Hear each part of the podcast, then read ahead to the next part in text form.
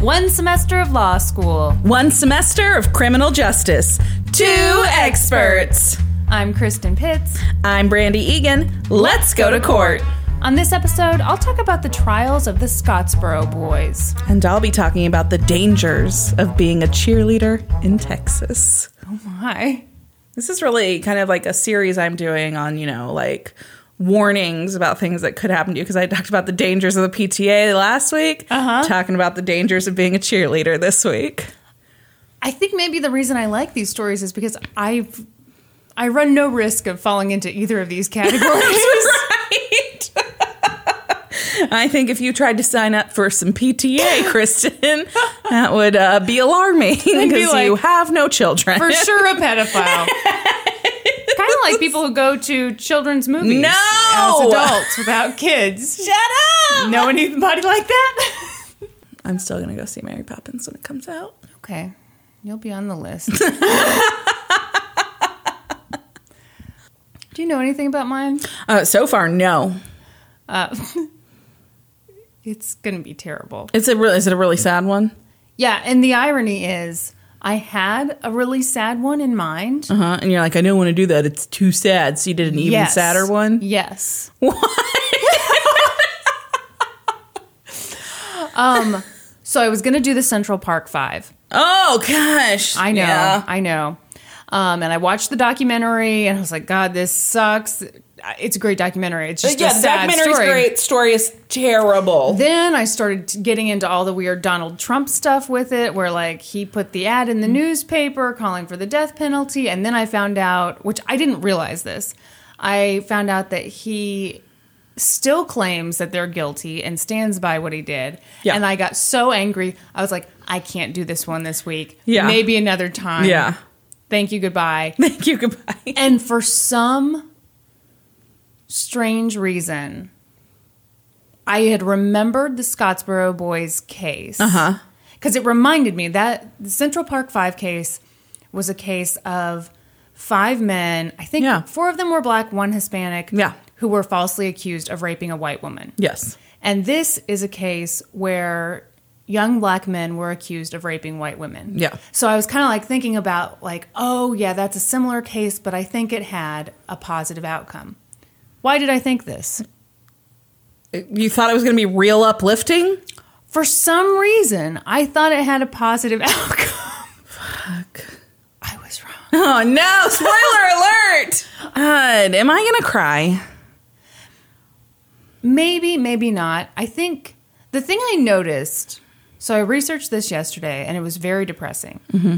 But the thing I noticed is that, like, when I'm just zeroing in on one person who's been falsely accused, for some reason I get sadder because you get to know more about that Yeah, individual true. person. That's true. Um, the Scottsboro boys were a group of nine men. Yeah. And I think just because of the sheer number, you don't get to know them as well. So, but it's still terrible. I mean, Yeah. yeah, you'll probably cry. I don't know. I cry at It's everything, terrible. so it's fine.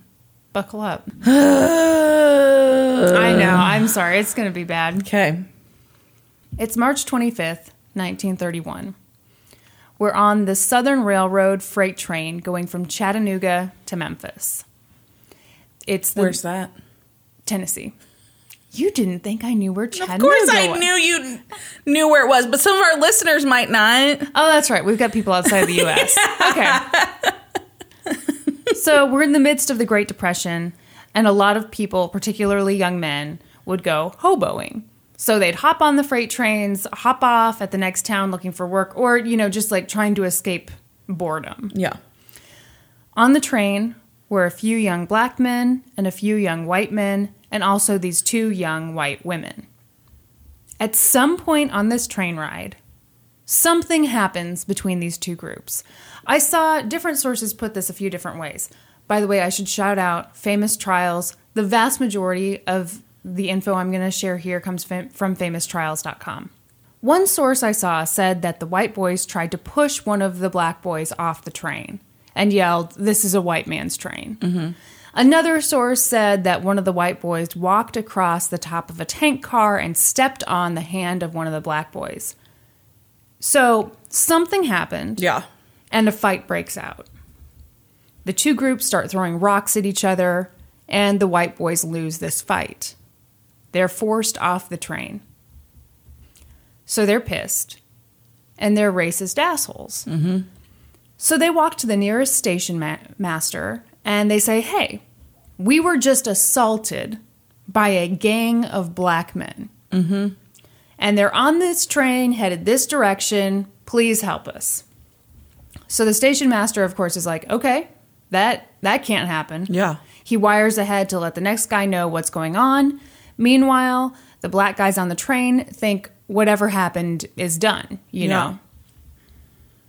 But when the train stops at Paint Rock, Alabama, they were greeted by an angry mob of armed white guys. Mm-hmm. They grabbed every black young man they could find on the train. In total, they captured nine young men. They tied them together, threw them onto a truck bed, and drove them to jail in Scottsboro. Wow. So this group of nine young men became known as the Scottsboro Boys. And that's how they've always been known. And so uh-huh. for some reason, so for that reason, boys, I always thought they were like young kids. And some of them were. One of them was like 12, one was 13. Mm-hmm. I think one was 16. But a lot of them were like 18 or 19. Yeah. And I'll be damned if I'm going to call a 19 year old black man a boy. So What about you're going to hear a lot of young men, you're going to hear a lot of guys. What about a 31 year old white man? Would you call him a boy? No, I find that gross. um, in case you guys are wondering, Norman likes to call himself a boy sometimes. I've been trying to break him of this habit for years. I think it's gross and weird. And he knows I want him to stop, so he has like really more. he sticks with it. so this mob has just rounded up all these young black men. But they also notice the two white women, Victoria Price and Ruby Bates. And they're like, Whoa, what are you two doing here? Hoboing on a train with a bunch of black men? And that's when one of the women said, We've just been raped Oh my gosh. by 12 of these men. What? They had pistols and knives, and it was horrifying. Thank God you're all here to save us. Later, the two women are brought to the jail to make this formal accusation, and Victoria looks at the nine men and she's like, Yeah, these six guys right here, these six guys raped me. And so the guard is like, Okay. So these six guys raped Victoria. Obviously, that means the other three raped Ruby. Case closed. What? Uh, but what were they doing on the train in the first place? Ruby and what's her face? Good question. They weren't, right? What do you mean? Well, I mean, what, they wouldn't be hoboing. I mean, so, hmm. There are lots of different theories Uh-huh. As to why they were doing this. Um, they were rumored to be prostitutes. Okay. One thing you should know is that the Mann Act at this time made it unlawful to cross state lines to do an immoral act. Yeah. I'm trying to recite this from memory. So I know at one point on this journey they'd been arrested for adultery. I mean like Okay. they'd been they'd been up to some stuff. Okay. But you know, if they'd been raped, they they're not in trouble. People were outraged, obviously. Hundreds of white men gathered around the Scottsboro jail and they're seething. They want to lynch all nine of the Scottsboro boys on the spot. They're like, these victims were white women, and the only people who can rape white women are white men.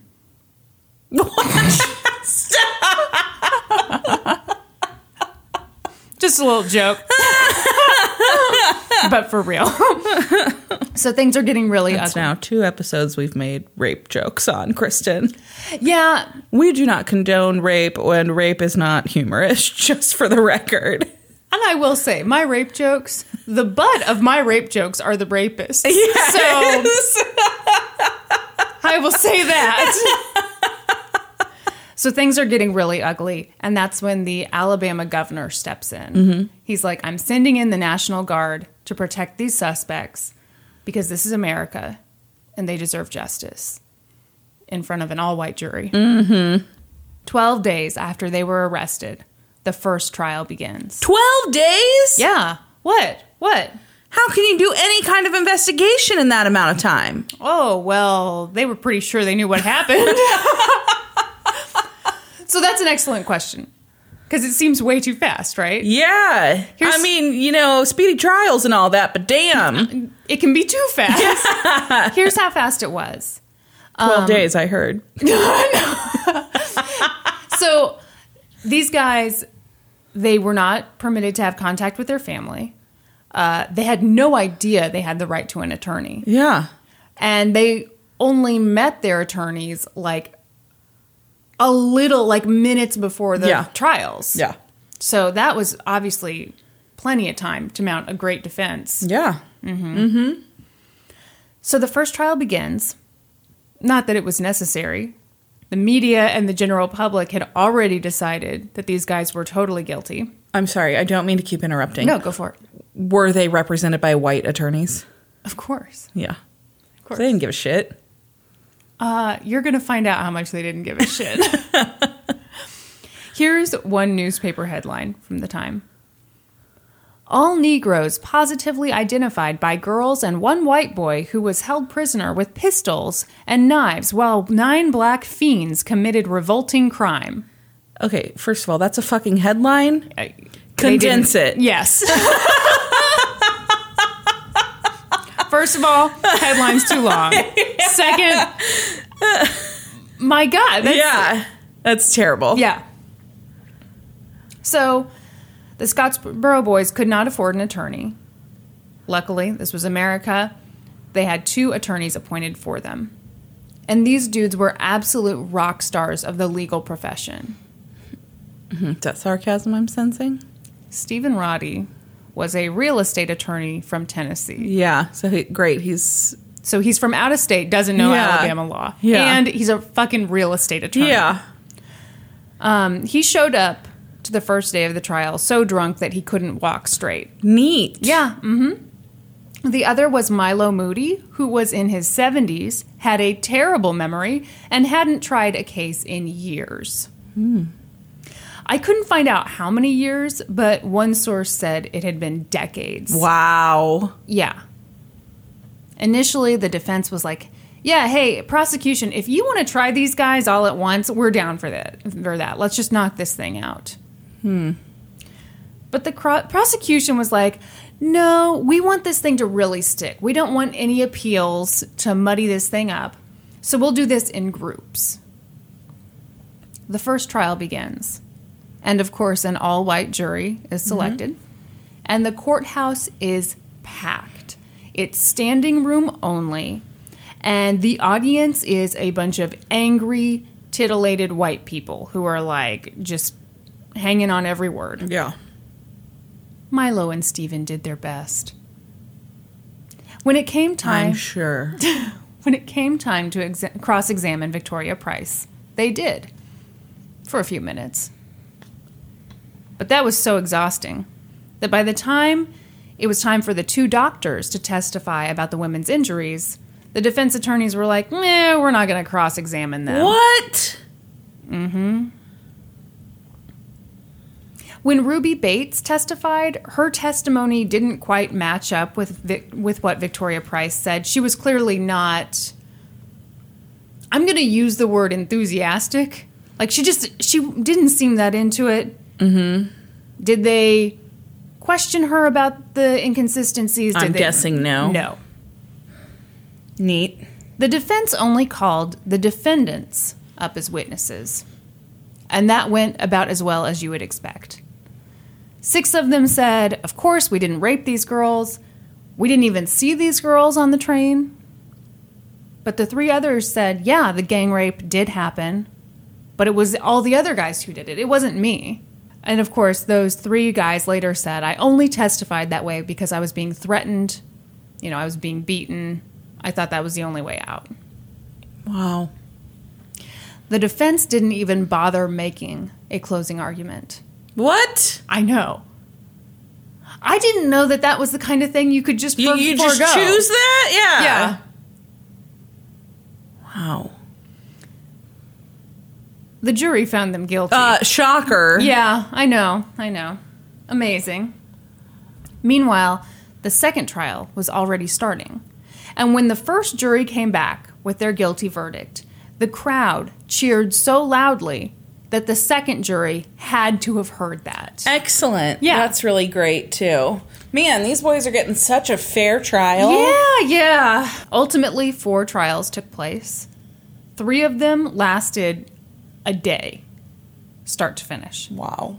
In each case, the defendants met their attorneys shortly before the trial began, so there was no time to strategize, no time to talk things through, and in mo- most cases, they weren't able to get word out to their families. Mm-hmm. In those trials, eight of the nine young men were sentenced to death. The exception was Roy Wright, who was only 12. He got a mistrial. So get this he got a mistrial because even though the prosecution said, "Hey, he's only 12, we want a life sentence. We don't want to we don't want to put him to death." 11 out of the 12 jurors wanted him dead. What? They wanted to kill a 12-year-old. Oh. But since they couldn't reach an agreement, he got a mistrial. Trial. So, a lot of people expected the NAACP to step in and help with the defense. But rape in the South, and especially this one, was such a hot issue that they initially decided not to touch it. Instead, The NAACP decided it was too hot button of a subject for them to step in. and I'm, they eventually did. Okay.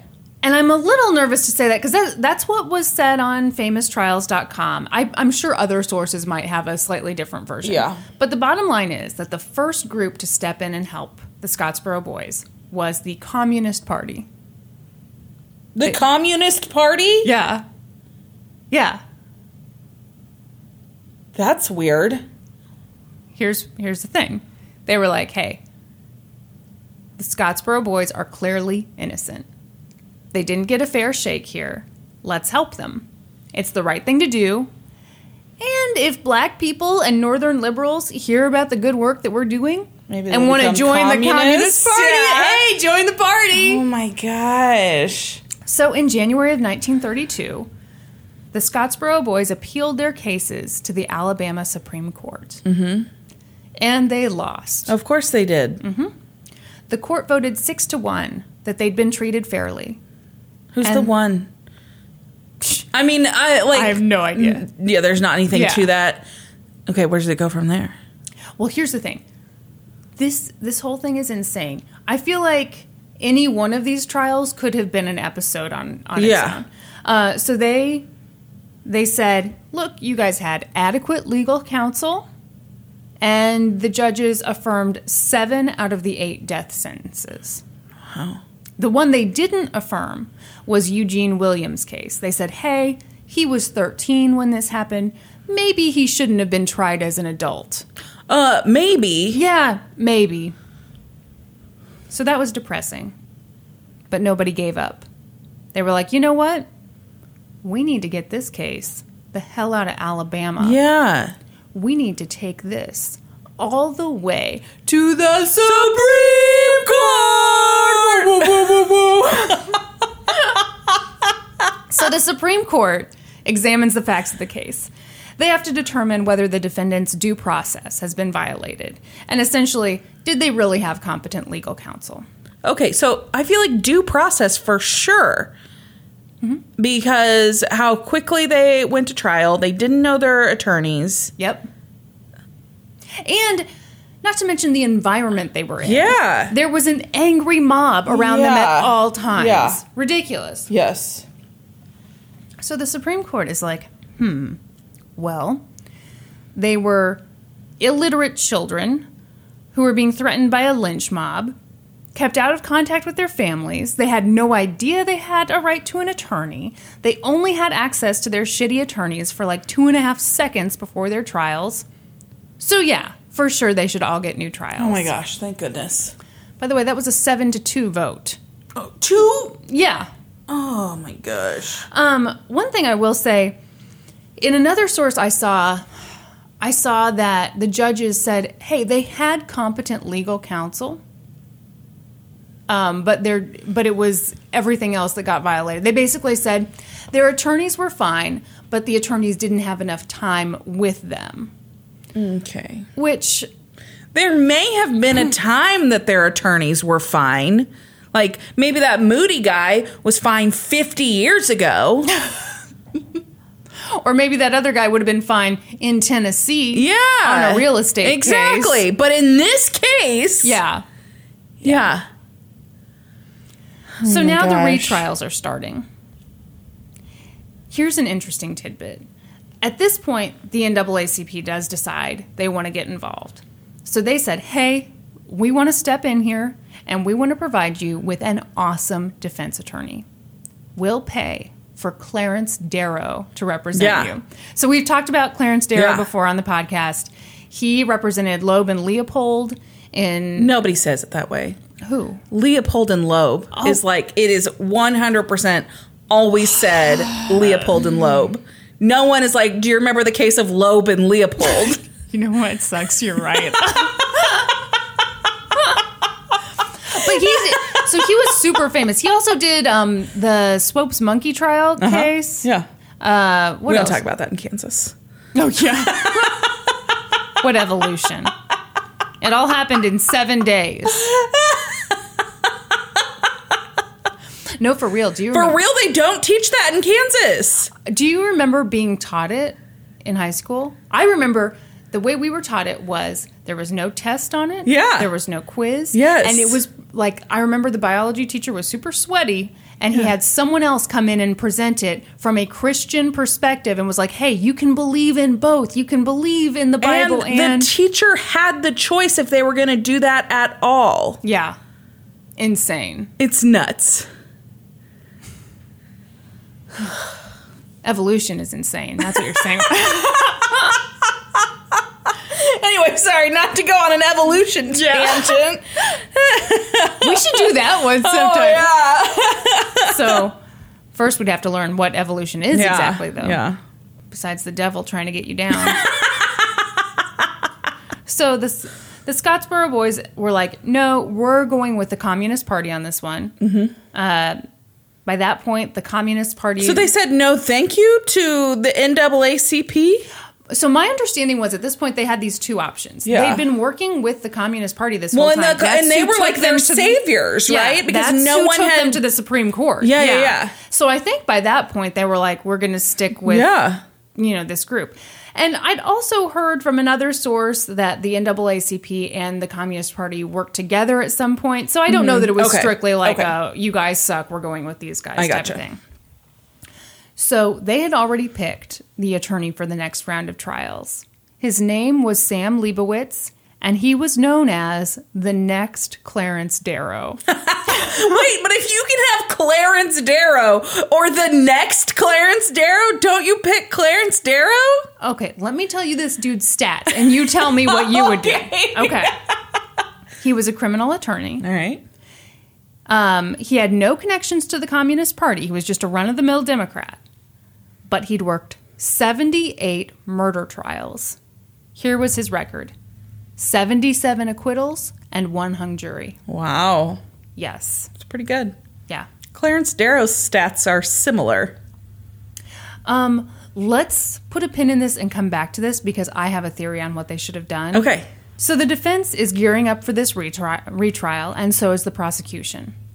The prosecutor, by the way, was Thomas Knight Jr. Here's something gross.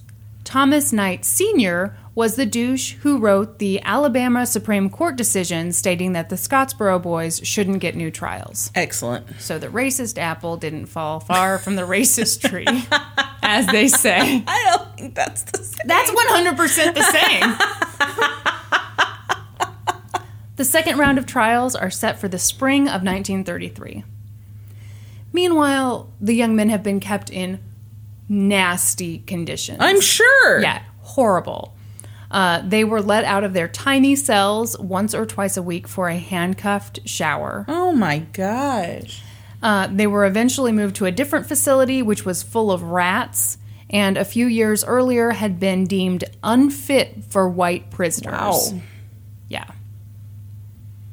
So, meanwhile, Ruby Bates, one of the accusers, is nowhere to be found. Girlfriend is gone, What? Mm hmm. But they have to move forward. So they do. The first trial up is Haywood Patterson's. And immediately, defense attorney Sam Leibowitz is like, I'm not here to make friends. He's in this Alabama courtroom, and he's like, Excuse me, we've got a problem. You don't let black people serve as jurors. So, right off the bat, this isn't fair. This isn't a jury of their peers. Mm-hmm. Yeah. So I move to quash the indictment. And oh, by the way, prosecutor Thomas Knight, douche lord the third or whatever, Douche lord the third.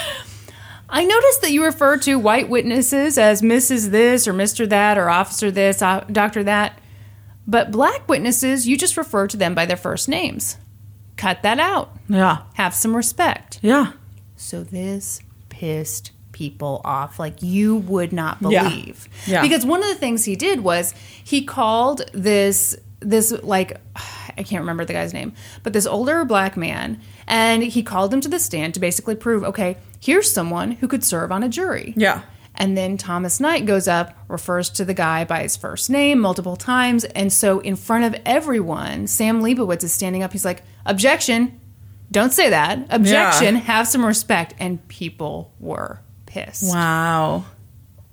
Uh, so, this may surprise you, but those requests did not go over well. The motion was denied to quash the indictment, so they moved forward. Yeah. The prosecution called Victoria Price, and they kept things super brief. Probably because in the first few trials she told these long stories. She actually had people laughing. It it sounds like she was somewhat charming on the stand. Um, and you know, of course, the defense attorneys just sat back and watched it happen. But this time, the prosecution was like, "Okay, Sam Leibowitz, he's on this. We've got to keep keep this thing tight and locked in." Sam Leibowitz stands up and he cross examined Victoria Price for four hours. Wow. It was uncomfortable. Yeah. He asked if she'd ever been convicted of adultery. He asked how many times she'd been married. I believe so. She had been convicted for adultery. I think Yeah. she'd been married twice by this point. He asked if she'd had consensual sex with some random guy on the train tracks, while her friend Ruby had sex with this other rando right next to him. Mm-hmm. Basically, what he was doing through his questions was calling her reputation into question. Of course. So his big point was that she'd made up this gang rape accusation because she was afraid of being arrested for a Mann Act violation. Yeah. Meanwhile, Victoria, it sounds like she held up fairly well uh-huh. under testimony. She sounded like an asshole. Yeah. So like Sam Leibowitz had this like model train uh-huh. set up so that you know people could see okay you know you were supposedly here you know where was everybody else and he's asking her basic questions like is this like the train that you that you were on? Mm-hmm. and she goes no. It's much smaller. that's exactly right. Yes. Yes. She was like no the one i was on was much bigger. Just to be an ass. Just to be an ass. But still you know the cross examination was pretty damning. Yeah. Yeah. Um, so the prosecutor is like, shit, this is not going well. So he redirects. And that's when Victoria adds a new piece of flair to her testimony that she uh-huh. had not told at any other point. She said that one of her attackers pulled his thing out and he said to her, You will have a black baby. What? Yeah. So that was horrifying Yeah. to the jury. And I could imagine that would make a large impact on the jury. Yep. And the other thing that I saw in some other sources was that even though Sam Leibowitz was making good points in his cross examination of Victoria, people did not like seeing this Jewish guy from New York Yeah. come down and talk Some condescendingly. Yank. Yeah. talk condescendingly to this mm-hmm. Yeah, because I liar. imagine, like, yes, he's probably making a thousand, you know, good points, but the prosecution makes one good point. Mm-hmm. Yes. and like that sent That's like the home team. absolutely. Yeah. yeah, Which is why I kind of think they should have gone with Clarence Darrow. yeah, Because Clarence Darrow, he was a Southern guy, right? Yeah. Yeah. I don't know. Okay. yeah. And he was just kind of, you know, he wasn't real put together. Like, No, he was a slob. yeah, Had egg, on a salad. I'm shirt. so then the prosecution called the doctor who had examined Ruby and Victoria. Uh-huh. And he had examined them both about two hours after these alleged gang rapes. But his testimony was not that good for the prosecution. He said yes, he found semen in both of their vaginas, but they weren't bleeding, they weren't bruised, there were no tears. Are you okay, Brandy? Are you horrified? It's not my favorite part of the testimony. I'll tell you that. Well, it's about to get grosser. oh god. And even though Victoria and Ruby later claimed that they were crying and upset, during the examination he said no, they seemed fine. He also said that he examined the semen. You ready for this? And it was non-modal? Model? Bottom line was it had been in there for a while. I would say it's modal. Modal? Okay. Yeah. At first I thought maybe it was a typo and he meant non-mobile. Wasn't moving around in there much. well, I think that's what it means. Yeah, I think that's it just is. not what you say. Yeah. but I'm petitioning. It- the sperm had low mobility, is what she's saying. Then the prosecution called Arthur Woodall, who was one of the angry white men who showed up at the train that day. Mm-hmm. Sorry, I don't even know what that noise was. I just hate this case. I know. I'm not going to do another bad one like this for a while. It's too much. It's too much.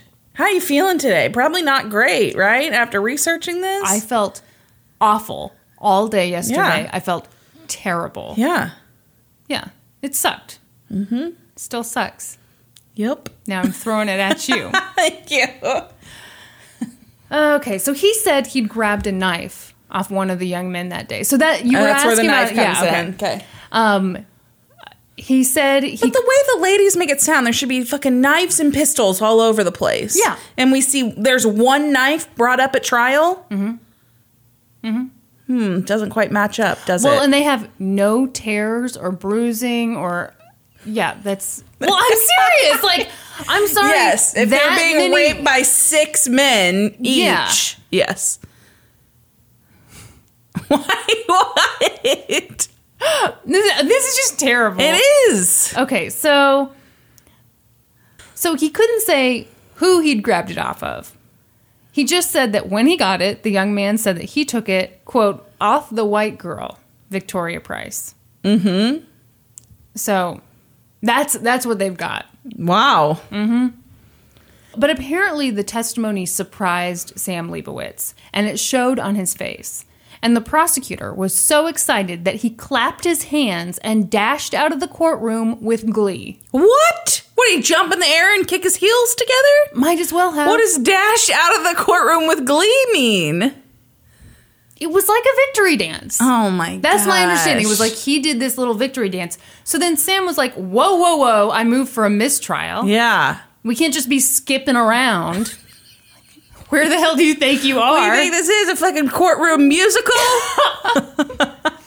but the judge was like, "No way. We're not having a mistrial." But jurors, I instruct you to ignore that ridiculous little skipping dance that the prosecutor just did. I bet they didn't do that. I- how could you? Yeah. That's ridiculous. Yeah. I instruct you to ignore that. Good luck. Mm-hmm. then the prosecution called an eyewitness. And An eyewitness to what? The rape? basically, you All right, tell me this? more. Mm-hmm. This farmer gets up, takes the stand, and he's like, Yep, I saw the train go by. I saw Victoria and Ruby trying to leap off the train. But then I saw those black men stopping them from jumping off and taking them back in. Saw all that when the train was whizzing by, huh? Yeah. Mm hmm. Yeah. He got a real good look. Yeah. So Sam Leibowitz stands up and he's like, Wow, you saw that whole thing, did you? Yeah. Amazing. And how far away were you from this train? And do you have any idea how fast trains go? Yeah. And how did you even know you were looking at women from that far away? Because one thing that everyone knew was that Victoria and Ruby had been dressed as men. They'd been in men's overalls. Hmm. And the farmer was like, Well, you know, I knew they were women because they were wearing dresses. it's a lie! He lies! So at this point, everyone's like, Oh, Oh, shit. Because this farmer's like the only one who didn't know that they were wearing overalls. And he's like, wait, wait, wait, wait, wait. Did I say dresses? I meant overalls. Whoopsies. so at that point, the judge leans over and he goes, Are you sure it wasn't overalls or a coat? And the guy goes, No, sir, a dress.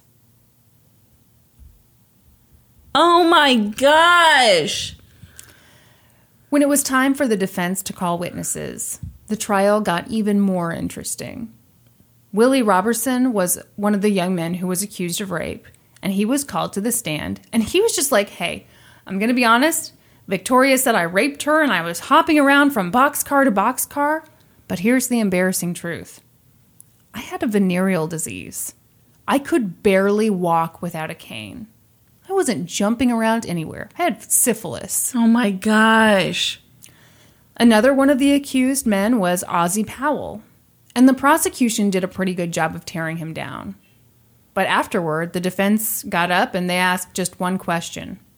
They said, Ozzy, tell us about how much schooling you've had in your life. And Ozzy said, about three months. Oh my gosh. Then Haywood Patterson was called to the stand. He was another one of the accused rapists. On cross examination, he and the prosecutor got into it with, with each other. Here's their exchange Prosecutor, were you tried in Scottsboro? Patterson, I was framed in Scottsboro. Prosecutor, prosecutor is pissed. Yeah. Who told you to say that? Patterson, I told myself to say it. Yeah. I love that. Oh. Then later, a guy named Lester Carter took the stand. And he was a white guy who had been traveling with Victoria and Ruby that day. And he did a ton of damage to the prosecution's case. Because Victoria had said, Oh, yeah, I met Lester the day of the crime.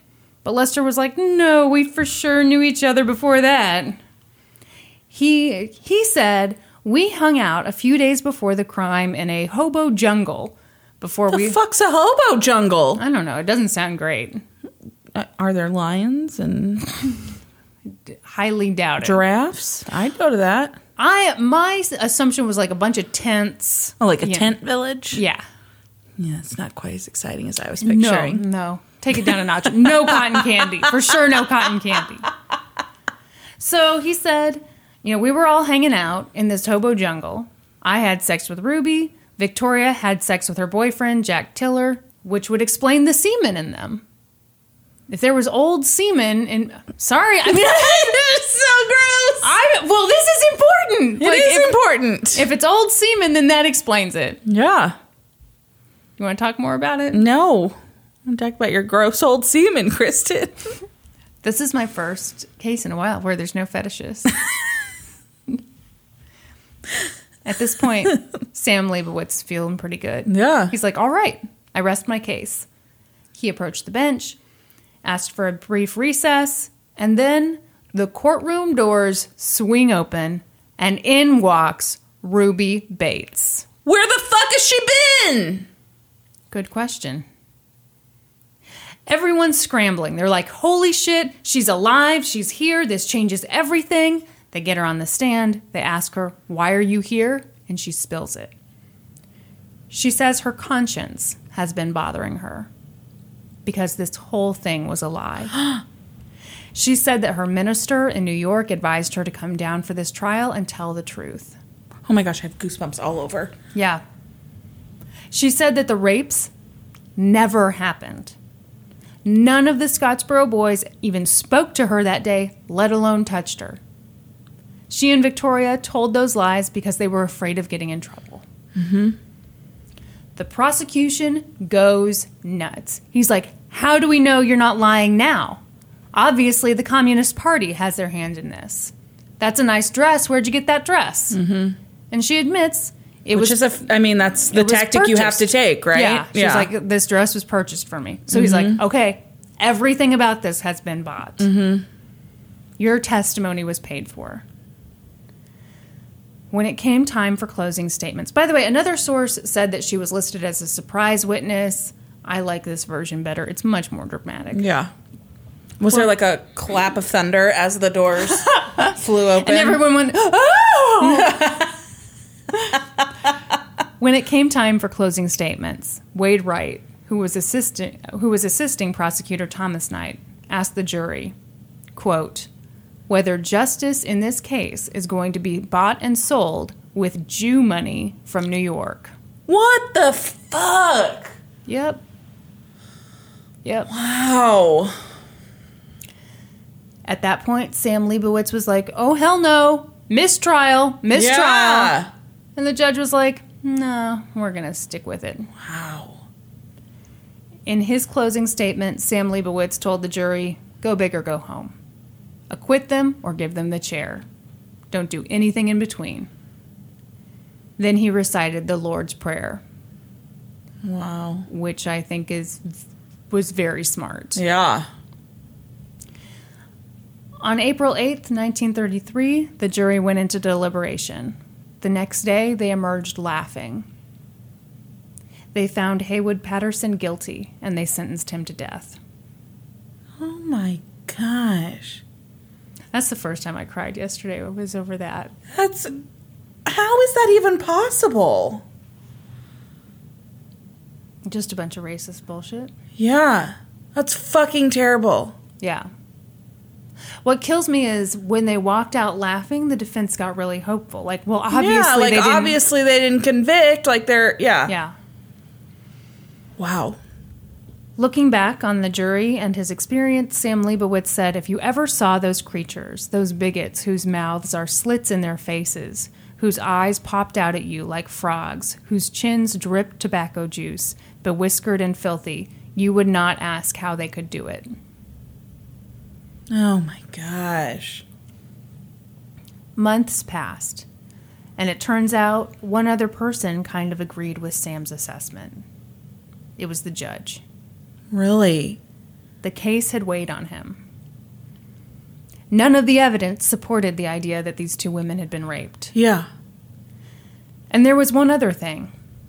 In the trial, the original plan was that two doctors would testify because two doctors had examined them that day. Yeah. But at the last minute, the prosecution pulled the second doctor. They were like, oh, this testimony would be duplicative. We don't need it. It would be a waste of everyone's time. We don't need to hear from Dr. Lynch. Uh-huh. So the judge was like, okay, fine. You're excused. But a little while later, Dr. Lynch said, hey, judge, could I meet with you privately?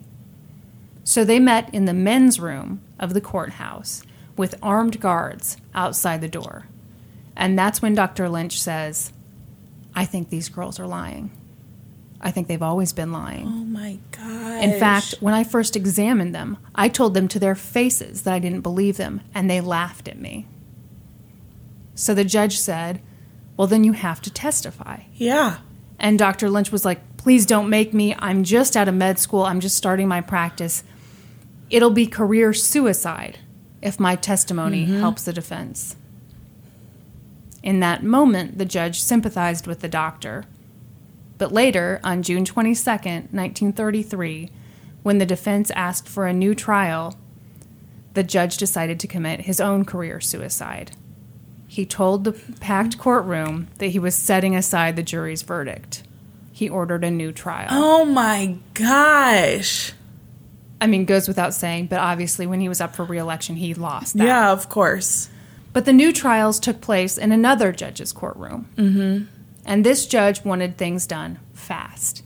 He didn't like all the attention that the cases were getting. He didn't feel that the defendants or their attorneys deserved protection from the National Guard. So he dismissed any protection. Mm-hmm. He had a goal to complete each trial in three days. Oh my gosh. This sucks just these so people's lives. Yeah. This is terrible. It's been a while since we cried. I know, Kristen. Damn. So he overruled almost every defense objection and sustained almost every objection from the prosecution. Of course. When Sam Leibowitz questioned whether Victoria Price might have had sex with someone other than the Scottsboro boys in the days leading up to the alleged gang rape, the judge was like, hey, hey, hey, hey, none of that. Wow. Basically, this huge component of the defense. Yeah, it's a huge part of the, the, judge defense. was like, "Oh, gross! No, we don't need to talk about that." The prosecution called a fun new witness, and he offered to recite some of his poetry to the jury, and the judge was like, "No thanks, I hate poetry." The guy said he was there the whole time, saw the whole thing, and the only reason the Scottsboro boys stopped raping the women was because he convinced them that the women were dead. What? So why did this new witness all of a sudden appear? And where is this story coming from? Yeah. Well, turns out the prosecutor, Thomas Knight, had been making payments to the guy's mom and to him for a long time. So his testimony was purchased. Yeah. Later, in jury instructions, the judge ordered the jury to presume that no white woman in Alabama would have consensual sex with a black man. Wow. Then he refused to give the jury an acquittal form. He didn't even give them the option to acquit. Get this. The only reason he finally gave them the form was because the prosecution was like, Judge, if you don't at least give them the form, then that could be grounds for a re- uh, retrial. yeah, exactly. And the judge is like, oh, okay, right. Okay, well, here's the form. Oh my gosh. Jury comes back. They find Haywood Patterson guilty again. Of course. Another trial happens. They find Clarence Norris guilty again. Sam Leibowitz is seething mad. He's like, I will appeal both these verdicts to hell and back. The judge is like, Good plan. You go ahead and appeal those verdicts. We'll just wait on these other seven cases. So now it's February 15th, 1935. Mm-hmm. We're at the United States Supreme Court. that was the saddest one we've ever done. I know. Where was your soundbite afterwards? I am too sad now. I know. Sam tells the Supreme Court, here's the deal. In Alabama, they're not letting black people serve on juries. That's a violation of the Equal Protection Clause of the Constitution. And I know they say they have the names of black people on jury rolls, but it's all bullshit. Yeah. Six weeks later, the Supreme Court handed down a unanimous decision. The Alabama jury selection system was unconstitutional. Yay. Therefore, those two convictions had to be thrown out. Oh my gosh. Yeah. At this point, years have gone by. Yeah. The Scottsboro boys have been locked up in horrible conditions. And Sam is just like, please, can we be done? Yeah. Can we be done with this? Just admit that you're wrong, Alabama. Yeah. And Alabama's like, Nope. not a chance. Not gonna do it. Meanwhile, Sam Leibowitz has his own issues going on with his own defense team. Two of the Communist Party lawyers were arrested for trying to bribe Victoria Price Oh shit. for cha- into changing her testimony. Mm-hmm. So he's pissed. He's like, "Look, dummies, you're not helping. Yeah. you've got to stop." Which, like, ugh, I don't know. Yeah, he, as if he doesn't have enough issues already. Yeah, yeah, and her testimony was already full of shit anyway. Yeah. So now we're on to Haywood, Haywood Patterson's fourth trial. And this time, Sam is like, okay, I get it. People don't like me here. They don't want to see a Jewish guy from New York angrily questioning the way things are done. I'm going to sit back and let a local attorney named Charles Watts play a more visible role Yeah. in this trial. So that's the strategy. The trial happens, and the jury found Haywood Patterson guilty again. But this time, they gave him 75 years, Wow. which was the, it was the first time in Alabama history that a black man had been convicted for raping a white woman and not gotten, Not the, gotten death the death penalty. penalty. which shows that like you had to be just like smack you in the face innocent mm-hmm. and the best you could hope for was 75 years Yeah. at this point it's 1936 haywood patterson is appealing his conviction and the other eight guys are awaiting trial these trials are costing alabama a ton Yeah. of money and they're not making Alabama look great either. Yeah. Because by this point, everyone's watching and everyone's like, hmm, this is super racist. Yeah. Clearly, these guys are innocent. So Thomas Knight secretly goes to New York to meet with Sam Leibowitz. What?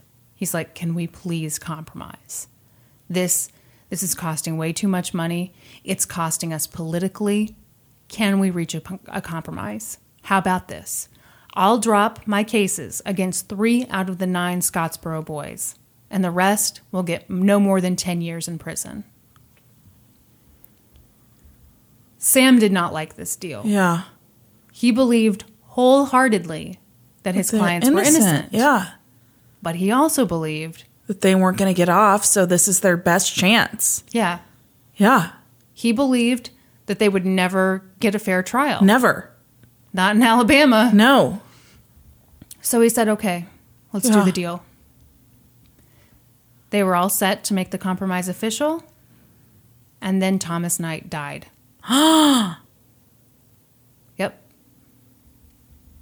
The Holy judge, Shit. the judge, who I assume didn't know anything about the deals, you know, nothing had been signed. Yeah. He's like, all right, let's get going on the new trials. Jury selection begins for Clarence Norris's third trial on Monday, July 12th, 1937. The judge worked with trademark speed. By Wednesday, the jury handed down a guilty verdict. Of course they did. And a death sentence. Yep.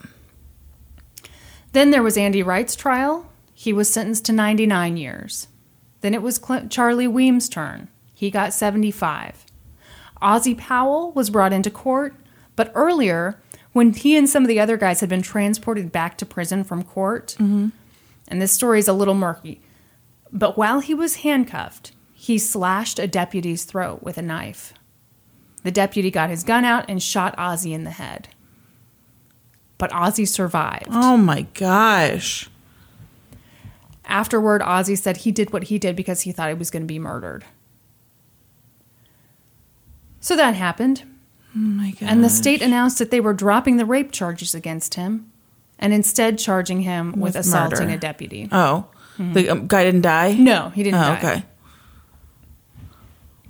Then came another surprise. The new prosecutor announced that they were dropping charges against the four remaining defendants. He said that Willie Robertson and Olin Montgomery were for sure not guilty. Mm-hmm. And that Eugene Williams and Roy, Roy Wright, who were 12 and 13 at the time of the alleged crime, had already spent enough time in jail. Mm-hmm. And they should be released. All of the Scottsboro boys struggled, but it was especially bad for those who were still stuck in prison. The conditions they lived in were horrible. Yeah. There were poisonous snakes. Um, in prison where Haywood Patterson was held, one of his jobs was to carry dead bodies out of the electric chair. Oh my gosh. But by 1938, oh God, you look I'm so depressed right know, now. I'm sorry. I don't know what to say. This case is terrible. It sucks. But by 1938, there was a little bit of hope. Alabama Governor Bibb Graves decided that he wanted to pardon the remaining Scottsboro boys. So he called them into his office per, for pre pardon interviews, just like a normal thing. But none of them would admit to having done the crime, and therefore, none of them would say, Oh, I feel so guilty. Oh, I'm remorseful. Because they were like, We, didn't, do, it. anything. Ozzie Powell refused to even talk to the governor. He said, quote, I don't want to say nothing to you. Yeah. They didn't tell the governor what he wanted Imagine to hear. Imagine how angry you would be at that Yeah. point in your life. Mm-hmm. It would be just impossible not to be. Yeah. Yeah, you would be Ugh, I I can't even imagine. But yeah, you wouldn't be like, "Oh yeah, after all the shit I've been through, Yeah. I'm going to go grovel to this white No man." fucking way. No. No. And because they wouldn't do it, they stayed in prison. So that's basically the end of the story. But I want to talk a little bit about. What you think they should have done? Is that what you're going to say? Oh, no, I was going to talk Oh. about each of the Scottsboro boys individually. Oh, that's great. But what I think they should have done? Yeah, you just said we were going to talk about that at the end. So, Oh. I wish Ozzy Powell would have stuck the knife in a little further. oh, no, I just think it's terrible. I don't know that there's like a. I just feel when we were talking about Clarence Darrow earlier, Yeah, so- you said let's talk. We'll talk at the end about what I think they should have done. I think they should have gone with Clarence Darrow, I think they should have gone with Clarence Darrow too. but only for like awful reasons, which was that I think Oh, Clarence we did already talk about that, didn't we? Yeah, we did talk about it. Okay. Do you remember anything that's happened so far? Oh, I'm trying to get it out of my head. okay. this case. So Charles Weems was 19 when he was arrested. In prison, he was beaten up and tear gassed for reading communist literature. He was permanently injured by the beatings, and in 1938, a prison guard stabbed him. The guard had mistakenly had mistaken him for a different Scottsboro boy, Andy Wright. Charles was released in 1943, got the hell out of Alabama, and got married. Mm-hmm. Clarence Norris had a really tough time in prison. He got out in 1944, moved to New York, which violated his parole because he wasn't allowed to leave Yeah. Alabama. So he was sent back to prison. Holy shit. Eventually, in the 60s, the NAACP helped Clarence get a full pardon from the state of Alabama. Oh my gosh. Andy Wright was 19 when he was arrested. He suffered from depression and got beat up by prison guards and other inmates. He was paroled in 1944, but violated parole when he left Alabama. He spent a few years in and out of prison. He eventually moved to New York and in 1951 was accused of raping a 13 year old girl. But that accusation was also believed to be false, Yeah. and he was acquitted by an all white jury. Oh my gosh. The source I saw didn't say, but I assumed the girl was not white. Yeah. Yeah. Ozzy Powell suffered permanent brain damage after being shot in the head. He was released from prison in 1946 and he moved to Georgia. Olin Montgomery was one of the guys who was released early. He wanted to become a musician, but that never worked out for him. He drank heavily and eventually moved to Georgia. Eugene Williams was 13 when he was arrested. He moved to St. Louis after he was released. Got two more here. this is just terrible. Willie Robertson was one of the guys who got early release. He was the one who walked with a cane. Um, after he was released, he moved to New York City. Roy Wright was 12 when he was arrested. After he was released, he joined the Army, got married, and eventually got a job with a merchant marine. A few years later, when he got home from being away at sea for a while, he became enraged. He thought his wife had cheated on him. So he murdered her. Oh and then he shot himself. And that's it. It's the worst fucking story you've ever told. I know. So Victoria Price always stuck to the story. Yeah.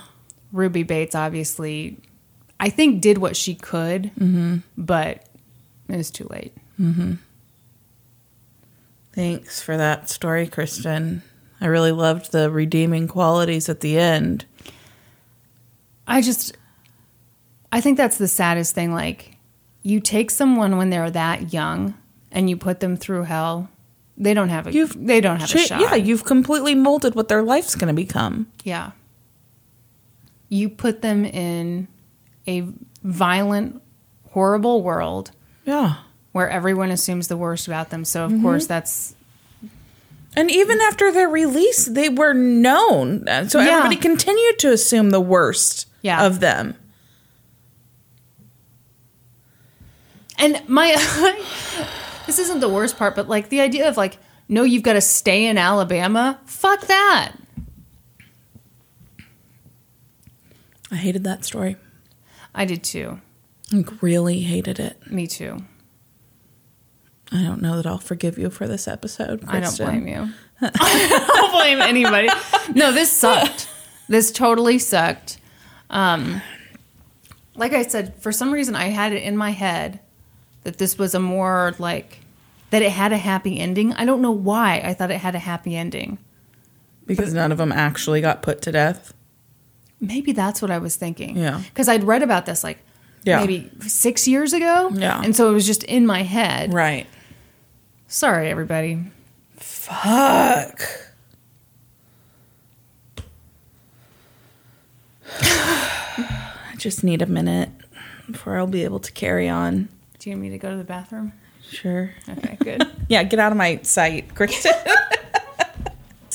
Can you believe that I didn't do Central Park 5 because I wanted one that was Uplifting? more uplifting?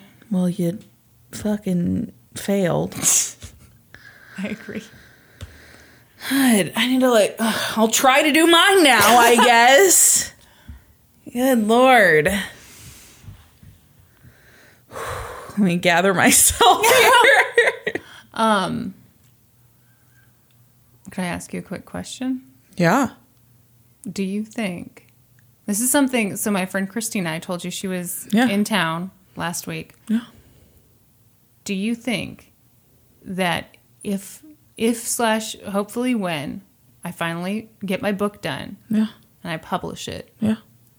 should I keep the name Kristen Pitts or should I call myself Kristen Caruso?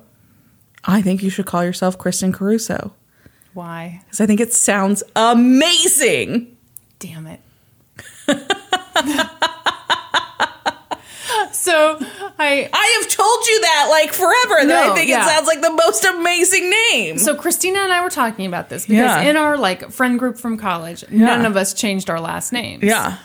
And I was like, look, let me ask you. If you Bestseller a- Kristen Yeah. Caruso. Half off Kristen Pitts. I just think Kristen Caruso has such a ring to it. yeah, it's a beautiful name. Yeah. Well, it'd certainly make my grandmother happy. Did I tell you how horrified? I'm I'm actually seriously thinking about it. I love it. My vote is use it professionally. Okay. Should we get Hey, listeners, weigh yeah. in. Weigh in. Kristen Pitts or Kristen Caruso. What do you like? Whose book would you rather read?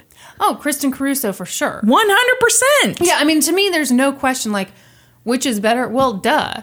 Yeah. Pitts sounds awful. But See, I don't, Pitts never, I mean, it's not my last name, but it's never bothered me. I don't think it's that bad of a last name. uh, I think it's Could be like, shithouse. yeah, used to be shit house. No, I just think like, and Christina and I had this conversation too, where like, yeah, I I grew up with this name. I Yeah. could not imagine changing my name because I got married. Like that just that was not Yeah.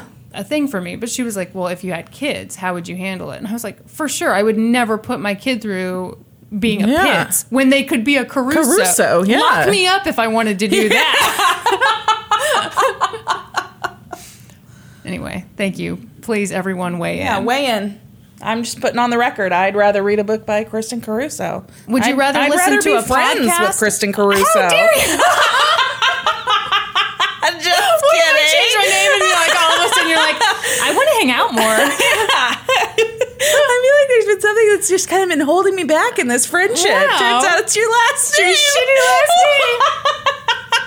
name. Would you rather listen to a podcast by Kristen Caruso? Let's see. Let's do our intro. Okay. One semester of law school. One semester of criminal justice. Two Two, experts. experts. I'm Kristen Caruso. I'm Brandy God, that sounds good. That sounds so good. I'm going to think about it. Yeah. Okay. All right. Have I lifted us up a little I more? love okay. it. All right, I'm ready to. I'm ready to go now. Thank you. Great. Okay. You know, three people die every. Just kidding. Why would you do that to me? I was going to make up something terrible. I saw the most amazing concert I've ever seen in my life last night, Kristen. You could have been there. I'll talk about it at the end of the. Okay. I'm going to talk about Yeah. it after mine because I have something I want to mention. Oh, great. That's a little teaser. Oh, I was, you know what? I was going to stop listening, but then you said that. Okay, so I pulled um, the majority of the beginning of this from an article from Texas Monthly Oh my God, you love Texas by Mimi Swartz. Okay. Really good article. Okay. Okay. There are a handful of things that people in Centerview. Nope. Mm-mm. I got to start over. Did the article mess this up too? No, I fucking messed it up. I keep wanting to call this town Centerview. It's called fucking Centerville? Channelview. Oh, well. I can't help you there. I don't know. Okay, there are a handful of things that the people of Channelview, Texas agree on when it comes to Wanda Holloway. She was prideful, well spoken, an impeccable dresser, and she would do anything for her children. Oh, no. Oh, I'm so excited. Many of those statements, though they could be taken as a compliment, weren't meant to be. Mm-hmm. To the people of Channelview, a largely blue collar suburb of Houston, the way she spoke was uppity, and most didn't have the means to dress the way she did. Wanda hadn't grown up with the means herself. In fact, she had grown up in one of the rougher parts of Channelview. But what she had grown up with was the drive to get herself the hell out of there. In high school, she was described as an overachiever and especially excelled in her business classes. She was fairly well liked, but she could never quite gain the acceptance she yearned for. What Wanda wanted more than anything was to try out for the cheerleading squad or the drill team. This was Texas, after all. The drill team and the cheerleaders went hand in hand with Friday night football. But her father wouldn't allow it. It didn't fit with his conservative religious views. No daughter of his was going to be out there dancing around dressed in those skimpy outfits. Which by this point is like the 60s. I can't imagine how skimpy those outfits were. Everything's relative. I mean, when you look at a modern day cheerleading uniform. Instead, Wanda focused on those business classes she did so well in. She would graduate high school, get into good business college, get into A a, good business college, and leave that town behind. and make caveman happy. But that dream of leaving Channelview, much like her dreams of becoming a cheerleader, would never come to fruition. At 18, Wanda married Tony Harper and gave up her business classes. He didn't want her to work, and she wanted to start a family right away. But Wanda hadn't lost her thirst for more. She wanted a nicer house than the modest one they lived in on the same street as the rest of Tony's family. And she wanted a Lincoln Town car. Those are her big dreams. A girl can dream. With Tony's salary as a railroad warehouse worker, though, those wants seemed far beyond Wanda's reach. She seemed to find her purpose in life, though, with the birth of her son Shane in 1973, followed by the birth of her daughter Shayna Oh. in 1977. That sucks. Why would you name them Shane and Shayna? That's awful. It's terrible. By the time Shayna was three, Tony and Wanda were divorced. Wanda kept the house. Tony kept his truck, his water skis, and his recliner. Wanda would marry two more times pretty quickly. First to a semi wealthy older man living the next town over, but that marriage was short lived. Then, after a brief attempt at reconciliation with Tony, she married an even older and even wealthier man. C.D. Holloway owned his own company in the oil industry and was 20 years older than Wanda. How you feel about that, Kristen? Well, here, okay. I'm about to surprise some people. Sounds like she wanted money. Yeah. He wanted the young hot wife. Yeah. As long as everyone's on the same page, cool. I'm good with it. All right. It's when someone's like, you know, 35 dating the 20 year old, Mm-hmm. And like the 20 year old's not getting anything out of it except manipulation. That's where, That's when you have yeah, a real problem yeah. with it. So Wanda and CD had met at church, where Wanda was the choir master and accompanist. I hate that word. I tried to find a different word to put in there, but Companyist? it's not spelled accompanist. Did you get uncomfortable with the word pianist? No, it's not spelled accompanist. It's spelled accompanist. Is that how you say it? Is this like you know? I it took me until adulthood to realize that I've always misspelled and missaid the word sherbet. It's sherbet. It's not sherbet. Yeah, we put an extra syllable in it. It is pronounced accompanist. Well, that's stupid.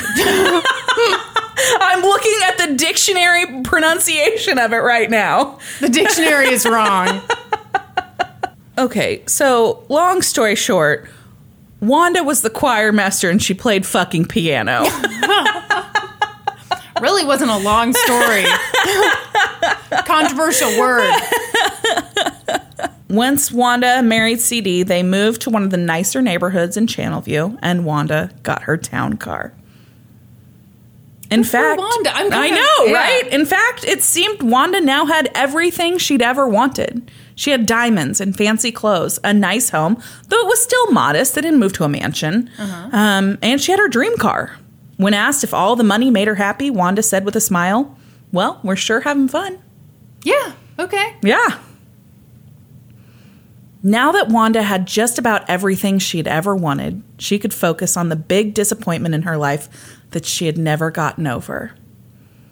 And she decided, whether it was a conscious decision or not, um, that's kind of up for debate. Okay. She decided to live vicariously through her daughter. Oh no. Oh god. First, she put Shayna into tumbling and gymnastics.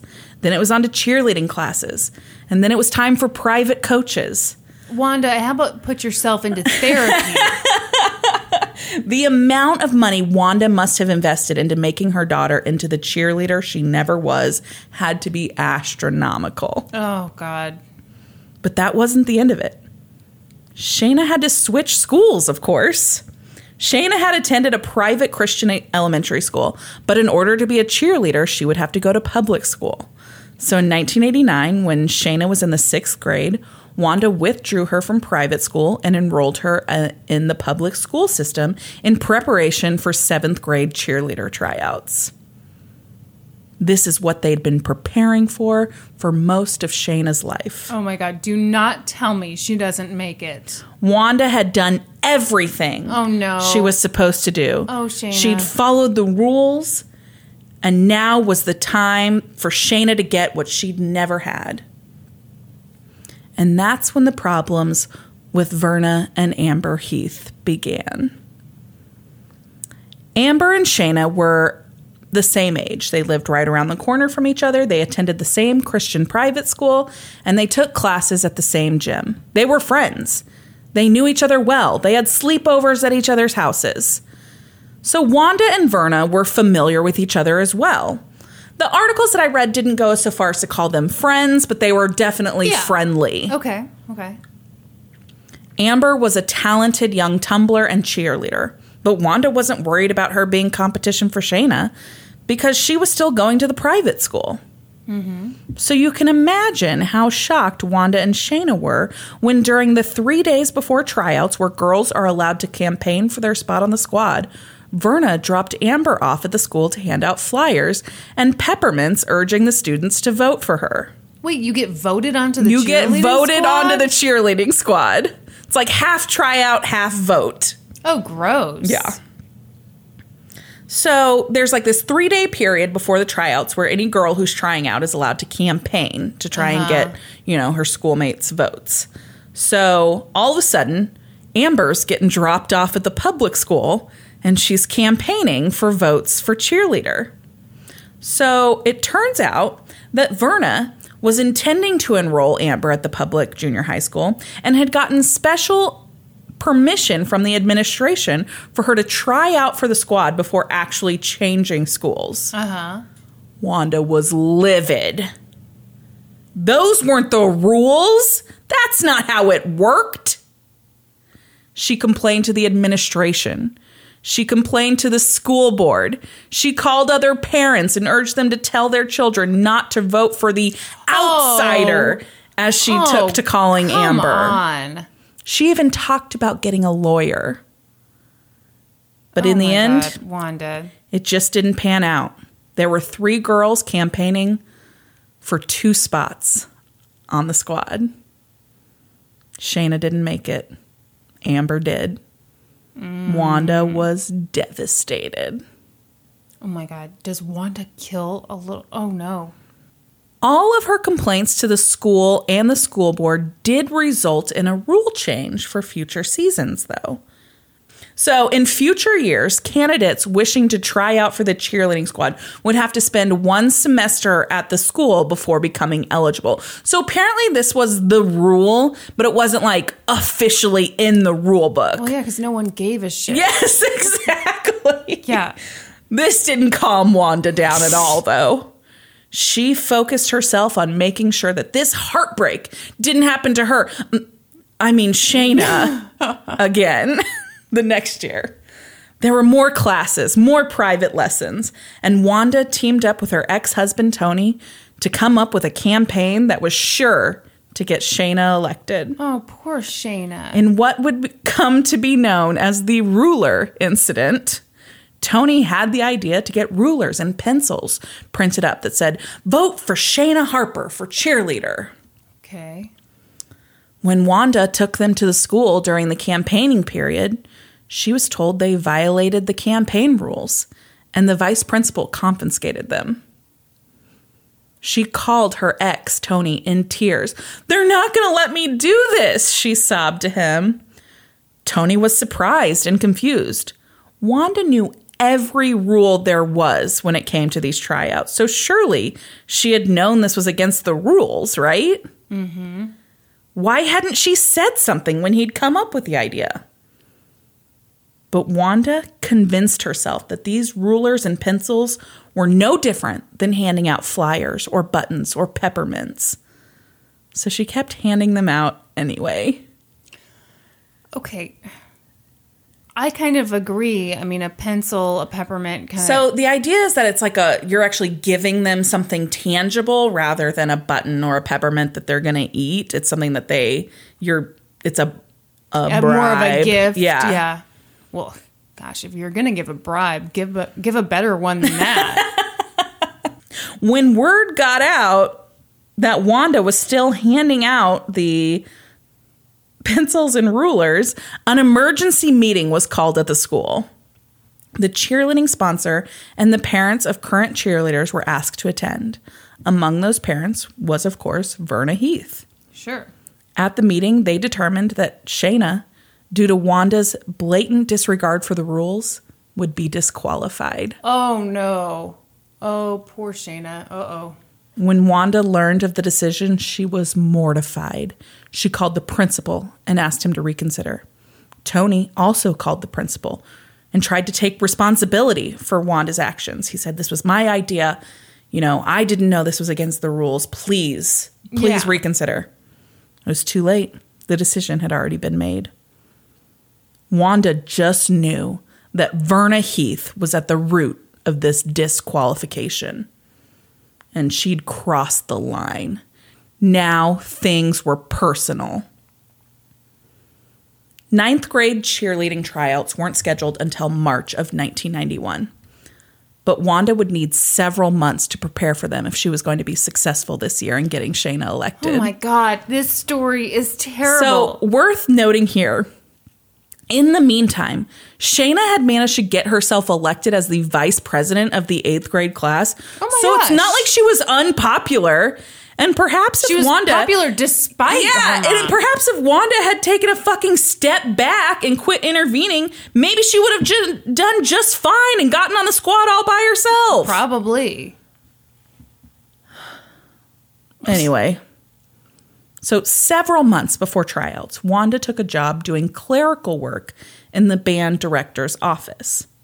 She used this time on the inside Someone hired this nut job? to pepper several administrators with questions. Oh, How could she enhance Shanna's Shayna's chances of getting elected this year. Back off. Should she try to cozy up to the cheerleading sponsor? Was there any way to get Amber or another competitor disqualified? What? When she didn't get the answer she was looking for, she took a turn down a darker path, which led her to her ex brother in law, Terry Harper. Oh my god. One day, Wanda pulled up to Terry's trailer, honked the horn, and when he came outside, she said she needed to talk to him in private. Oh my god. She asked him how much he loved his niece and nephew. No, no, no, no. Well, Terry told her, I love them with all my life. Wanda was glad to hear it because she'd come up with the perfect plan to make sure Shayna made the squad. But she was going to need Terry's help. Are you honest to God about to tell me that they tried to murder a child? I need two people taken care of, and I don't care how, Wanda told Terry. No. And Terry's like, whoa, whoa, whoa! I don't do anything like that, and I don't know anyone who does anything like that. And Wanda's like, "Whoop, whoop. think it over, think on it a bit, What's there to think about? see what you can come up with. And she left it at that. And Terry didn't hear from Wanda again until Christmas Eve, 1990. Wait, so this first conversation happened in the like spring? the no, it happens in the fall Oh, okay, sometime. okay. Yeah, happens in the fall sometime. And so then nothing happens until Christmas Eve. Oh my God. So at Christmas Eve, after they'd opened presents at Mm-hmm. the Harper family Christmas, Shayna pulls Terry aside. So this is like her dad's side of the family Yeah, Christmas. And she gives him a piece of paper with a phone number on it and says, Mom wants you to call her at this number. And so Terry's like, oh, fuck. so uh. Terry calls the number and he's thinking it's either A, she's like, wants to call off the deal and make sure that she know he knows, like, hey, you know, sorry, Sorry I said that. that. Forget all about it. Or B, she wants to press him to find someone to go through with it. Oh my god. And so he's like, please be A, please be A, please be A. but when he spoke to Wanda, turns out Oh, it was no. option B. And she's like, you got to find somebody to do this. We got to move forward f- with this. And so he tries to reason with her. He's like, why don't you just let Shayna try out? And if she doesn't get it, she doesn't get it. yeah, character building. And Wanda's like, no.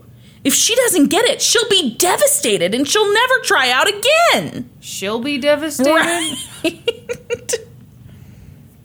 so Terry quickly realized that Wanda was not giving up on this idea. And he was now in over his head. Oh and he, by no choice of his own, like she sought him out and he was like, "Nah, I'm not into that. Nope. Love my niece and nephew. And so he's like, What the fuck do I do? So he goes to his brother, Tony, which is Wanda's Yeah, ex husband, and tells him what's going on. And Tony's like, You got to tell the police. Yes. You have to you Yes. have to tell the police. When Terry first went to the police, they didn't seem to believe him.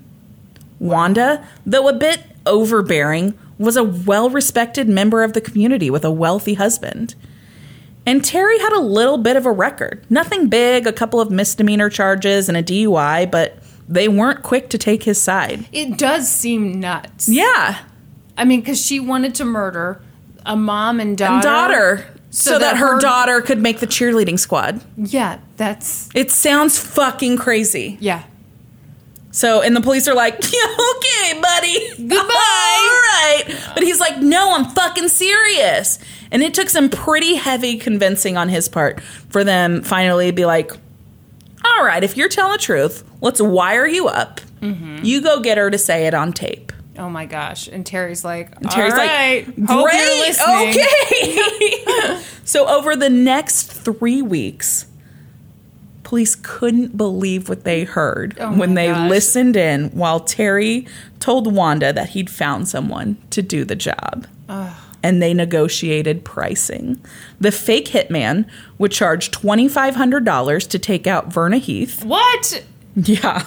I mean, and $5,000 to take out Amber Heath. And Wanda was like, I just can't swing the $7,500 for both, which, adjusted for inflation, is almost $14,000 today. That's no, no. bargain basement prices for two hits, right? Yeah, and one of them's a child? No. Yeah. So she's like, I just don't have the money for two murders. Darn. I guess I'll just take the one. Just, let's just take out Verna. She's done way more to me than her daughter. And if we murder, if you murder her, Amber is going to be so distraught that there's no way she'll be able to try out for cheerleader. Oh, that is fucked up. Yeah, it's super fucked up. so I'll take the bargain deal. Oh my And God. And it's just like getting two birds with one stone. It'll be so great for this child to be grieving the loss of her mother. Yes. Oh, Yeah. This is terrible. It was the perfect scenario. Oh. On January 28th, 1991, mm-hmm. Wanda met Terry to give him the down payment. And again, Terry was wearing a wire. As Wanda handed over a pair of diamond earrings for the down payment, he asked, You want her dead? And Wanda replied, I don't care what you do with her. You can keep her in Cuba for 15 years. I want her gone. Hmm. Two days later, Shayna was practicing gymnastics in the garage when two police officers showed up looking for her mom. Shayna watched in fear as her mother took off her jewelry and placed it on the kitchen table. As police escorted her out the front door, she said, Grandma's coming over. I'll be back. She's like, just calm as can be. Uh-huh. The next day, Shayna's fear turned to shock when her mother, out on bail, told her that she had been arrested for conspiring to kill Verna Heath. Whoa. Yeah. So Shayna's like, what the fuck? Oh my god. At her February arraignment, Wanda Holloway was the dr- best dressed person in the courtroom. She wore a white shirt with a black and white polka dot collar, a houndstooth skirt, a black blazer, and she finished the look off with a pair of black pumps with white piping. Could I Google her real quick? Yeah. Okay. Wanda Holloway? Yeah. H O L L O W A Y. Ooh. Yeah, she's got that hair. Yeah. Uh, she also carried a black purse with a dark red wallet that matched her dark red nails. Wow. And she pled not guilty. Okay. I've got to stop looking at pictures of Yes. her. Okay. Mesmerizing. Wanda Holloway's trial began August 23rd, 1991. The prosecution alleged that Wanda had conspired to kill Verna Heath so Amber would be too distraught to try out for the cheerleading squad, and Shayna would have a better chance of making it. Unbelievable. They called school administrators who testified that Wanda had taken her daughter's rejections rejections from the cheerleading squad. Man. The school called administrators who testified that Wanda had taken her daughter's rejections from the cheerleading squad far less gracefully than Shayna herself had. A high school friend of Shayna's brother also testified that Wanda once asked him if he would kill Verna Heath. Oh my gosh. The prosecution's most powerful witness, though, was Wanda herself. They played for the jury seven tape recorded conversations, including five phone conversations and two in person conversations. Wanda and jury members alike followed along with a transcript as her voice filled the courtroom. In the first recorded conversation, Terry asked Wanda, Are you still interested in taking care of that problem? To which Wanda replied, Uh huh, with a giggle. Some of the conversations were difficult to understand as Wanda spoke very fast and often giggled in the middle of sentence. This was like a nervous tick, I think. Yeah, when you're plotting to kill, Kill someone, yeah. Sure. But the final conversation was the most damning. In that conversation, after Wanda told Terry that she didn't care what happened to Verna, they could keep her in Cuba for 15 years, Terry made it clear that the guy he'd lined up for the job would make sure that Verna Heath, quote, won't be breathing much longer. To which Wanda Holloway can be heard on tape saying, Okay, go for it. Yeah, I was gonna say because the take I know that thing, seems that's- yeah, It's like that's oh, I oh. don't know. That might be an out. Yeah. Yeah. But when he says this guy I've got, he's gonna make sure she's not breathing anymore, Yeah. and she goes, okay, go for it. yeah. It's pretty bad. Mm-hmm. The prosecutor felt sure that this was all they needed for a conviction. They had the defendant's own words on tape ordering the hit. But now it was the defense's turn.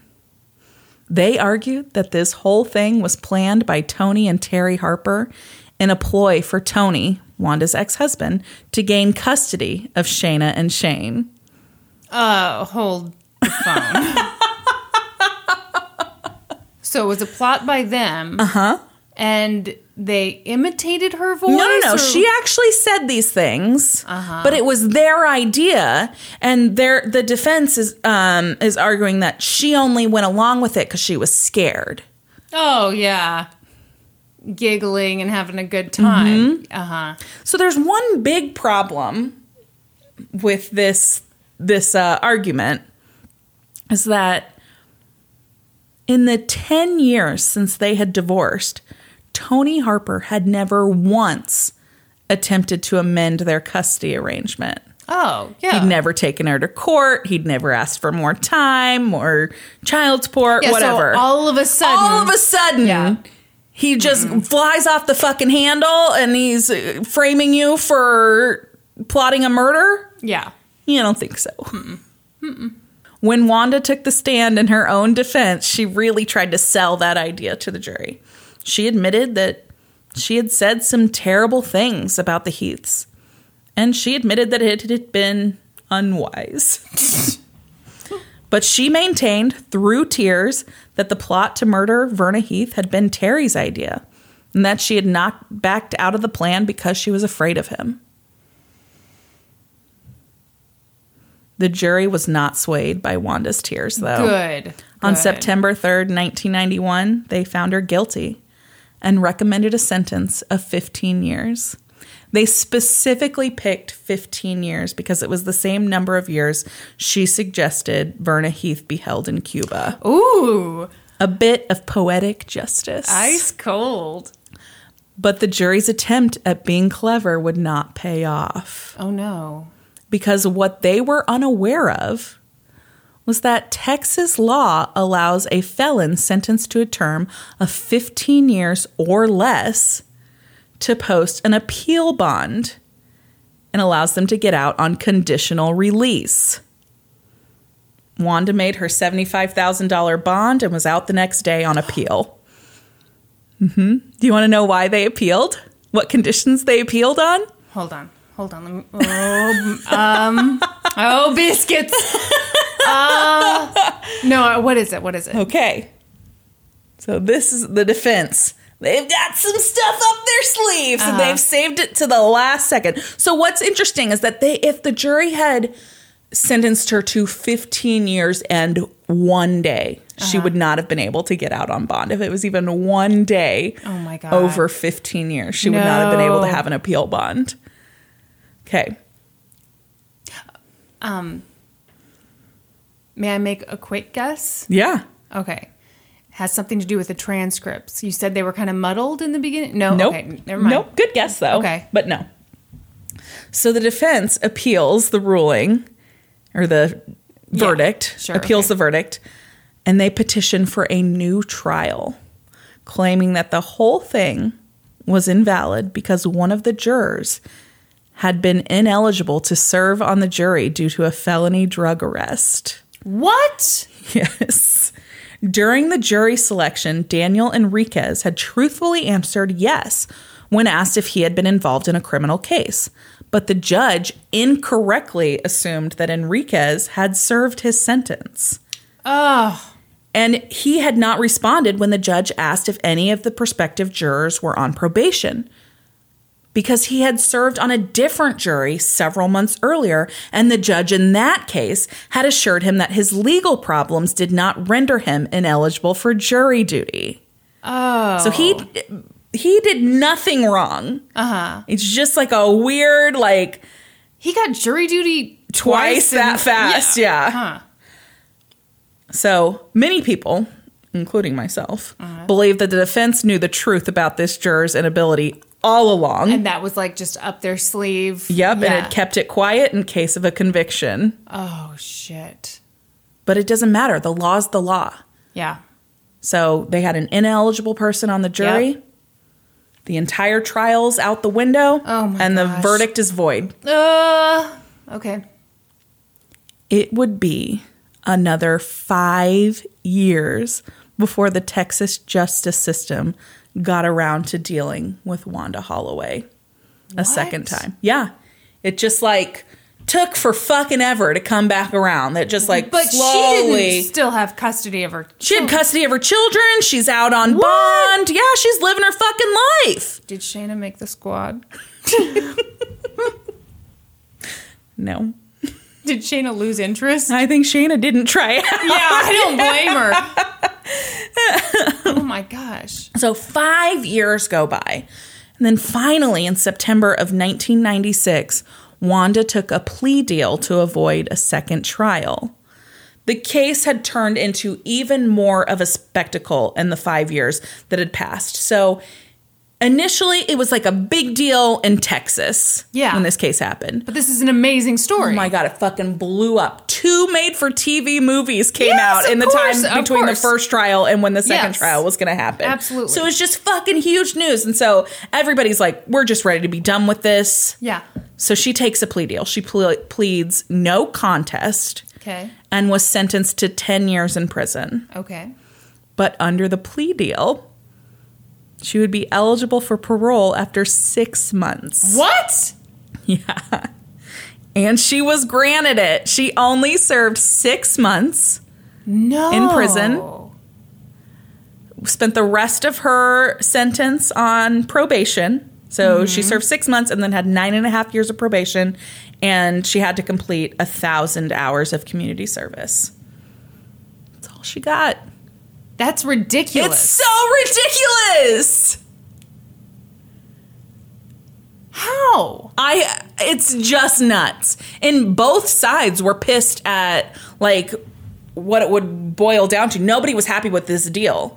The defense thought it was too much and the prosecution What? thought it was not Well, enough. the defense is stupid. Yes. If they think that they got a raw deal Yeah. with her getting out in six Yeah. months, that's ridiculous. yeah.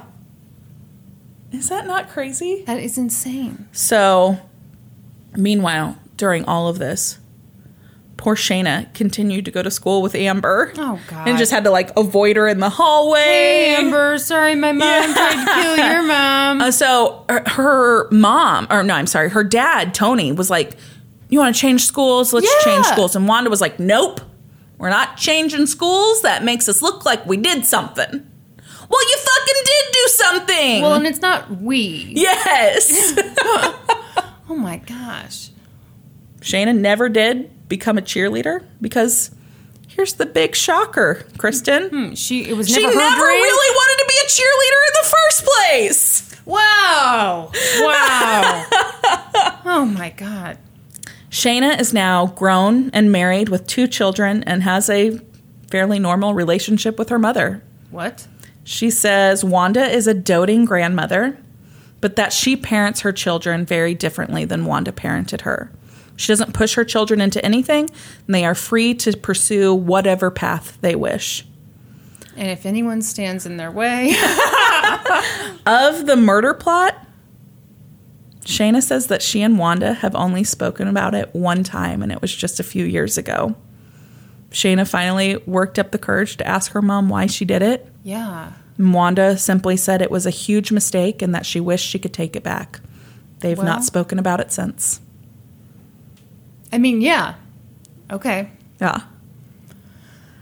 That was nuts. Yeah, so the two made for TV movies. So um, ABC made one called Willing to Kill, the Texas cheerleader story. It came out in 1992 and it was like a serious, like, retelling of Yeah. the Yeah. story.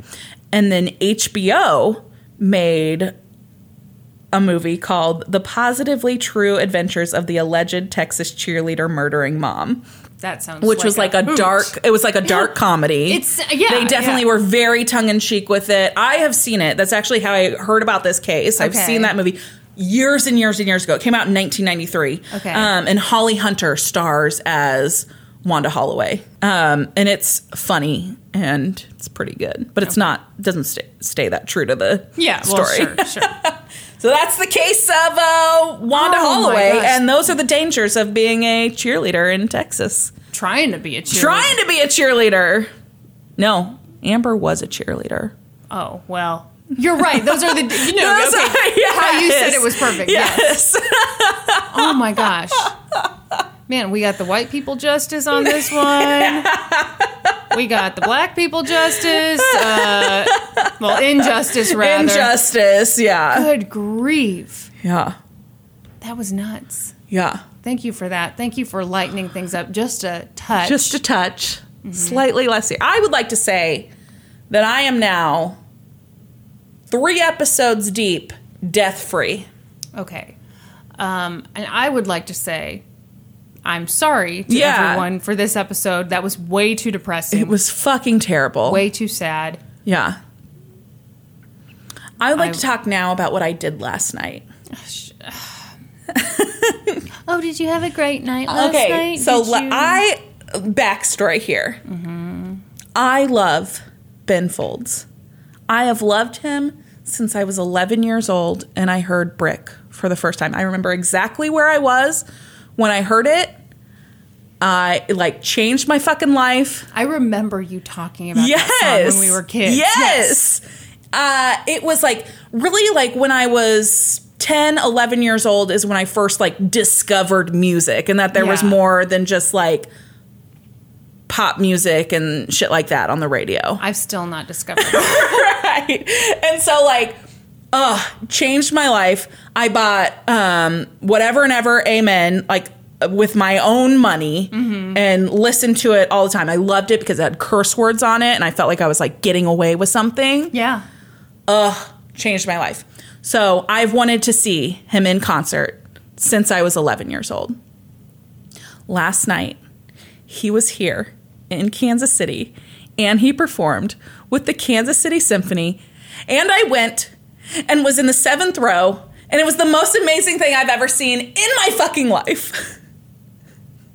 And I told Kristen about the show, and she was like, Oh, I think we might go. And then she decided to cheap out and she didn't want to spend the money for the tickets. And mm-hmm. she missed out on a life changing experience, is what I'm telling her right now to her face. And she looks so pissed. I I'm very pissed at myself because I'm not that into music. Yeah. I never have been. Yeah. Hi Norman. Hi. Can you I'd like to interject. Oh my god. Okay, well get down in the microphone. Hi. Norman here, Kristen's husband. I'd just like to say that I was ready to purchase tickets to the Ben Folds concert. Uh, and when I told Kristen how much each ticket cost, she scoffed and said, Absolutely not. We are not paying that to go see Ben Folds. I I would like you to tell the listeners what that astronomical amount of money per ticket was. They were $80 a ticket. Come on, Kristen. Here's why I'm stupid. So like I said, not that into music, never really Yeah. have been. But Yeah. I have always loved Ben Folds. Yeah. I and I to this day love Ben Folds. Yeah. And I've seen him in concert once. It was uh-huh. amazing. I wanted to see him again. When you told me mm-hmm. about it, I got really excited. Then I heard the price. My inner Daryl Pitts came out. I was like, absolutely not, blah, blah, blah. And then last night, it was terrible. I'd been researching the Scottsboro Boys case all day. It was terrible. I was so sad. And I was like, "Ugh, I want to go to the concert. Mm-hmm. And so I clicked a new tab in my browser, Yeah. Googled it. Show starts at seven. It was six fifty four, and I was so sad. Um, okay, so while I was at the concert, You ran into everyone we know, yeah, like uh, the whole world was there. except me. So while I'm sitting there watching the most amazing concert I've ever seen in my life, I'm like, Kristen, I, this is like a whole fucking new experience for me. I've gone to a million concerts. I love concerts. Love them. This was like no concert I've ever been to before. I cried at one point because I couldn't believe what my life was that I get to see this amazingness Oh, that close to my life and face. I'm really happy for you. Okay, so he performs a song that I had completely forgotten about. It's a song I know. You know it too. Which one is it? It's called Cologne. Oh, okay. Yeah. Okay. He wrote it when he was in Germany. Uh-huh. He actually wrote it on fucking stage and then he rewrote it, you know, and released talent, it. yes. Oh, he composed a fucking song right there on stage while we all watched. It was the most amazing thing. My mind was like mush, like it, it oozed out of my ear and like pooled on the floor next to me. He gives a little backstory about this song Cologne that he wrote. Uh-huh. So he was in Germany at the time, which Cologne is a city in Yes. Germany, just for the record For any idiots. yes. And he's in Germany at the time and he's looking at these he's got like a German newspaper, like an Italian newspaper and an American newspaper, USA Today. And he's looking at them. And like the stories in like the German and the Italian newspaper are like these horrible stories about, you know, the state of the country and, you know, mm-hmm. whatever, blah, blah, blah, how terrible things are. There's war, whatever. And then the American newspaper, the cover story is about an astronaut who put on diapers and drove 18 hours to try and murder someone. so in this song, and I again, I know this song. I had totally forgotten that it Uh-huh. existed, but I want to read you a sampling Please do. of the lyrics. And then I'd like to point out an inaccuracy in it. oh, oh, yeah. Okay. Says here an astronaut put on a pair of diapers, drove 18 hours to kill her boyfriend. And in my hotel room, I'm wondering if you read that story too, and if we both might be having the same imaginary conversation. So it's in the fucking song. She was not attempting to kill her boyfriend for And the he record. wasn't her boyfriend. That's correct. Ben Um, Folds, if you want to make this right, send me a ticket to your next show. Anyway, I say all this to say, um, look, we have a connection to Ben Folds on a different level than we even remembered we had. Yes. We both, we all love the astronaut diaper story. And you missed out on the show of a lifetime. I'm so pissed at myself. I Norman and I need to have a conversation. That when I He needs to override you Yeah, on yeah. certain things, Yeah. right? The thing is, he's not as into Ben Folds, so I think he probably didn't He was go. like, all right, yeah. Um, but I feel like on experiences like that, where it's like we have this one opportunity, Yeah. let's take the fucking opportunity. yeah. Damn it, Brandy. Mm-hmm. I have something to say to you. Okay. You and I have both been watching a lot of the Great British British Bake Off. Oh, yeah. Both of our husbands think we're lame for this. Yes. You said to me the other day, Paul Hollywood is hot. And I said, no, he's not. Here's Uh-huh. what I realized. Yeah. I've studied this now. He's so good looking. Paul Hollywood is, in fact, hot. Yeah. Very hot. Here's my thing I do not like arrogant white men.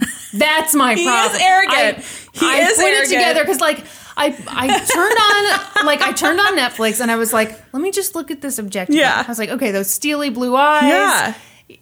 Yeah, he's for sure hot. He is. Um, he's also very arrogant. I just can't stand him. yeah. Yeah. Yeah. You should, guys should totally, first of all, if you don't listen to Ben Folds, fucking check him out. It'll change your life. If they haven't checked him out by now, they're not. Guys, if you haven't checked out the Spice Girls, what are you doing? Check them out. They're a hot new band. And um, if you've never seen uh, the British Baking Show, check that out too. It's on Netflix. What? That's not what it's actually called. The Great British Bake Off. yeah, the Great British Bake Off. Okay, yeah, it's on Netflix. There's like five seasons of it on there. It's so fucking good.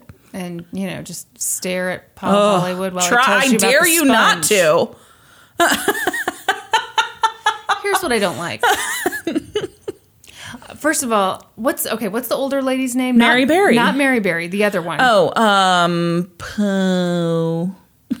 That's her name. I, I like her. I do Bottom too. line, I like the her. fuck is her name? I like that she's confident enough. She just takes a bite and she immediately gives Yeah. gives the assessment. Paul Hollywood milks Mm-hmm. the drama. He like takes a bite and he looks down. Yeah, because he wants And them he to like his- shit their pants a little bit first. Yeah, what an ass. No, I love it. Because he'll be like, and you're like, holy shit, he's going to say it's fucking terrible. And then he's like, this is the most amazing thing I've ever tasted. And then he shakes their hand.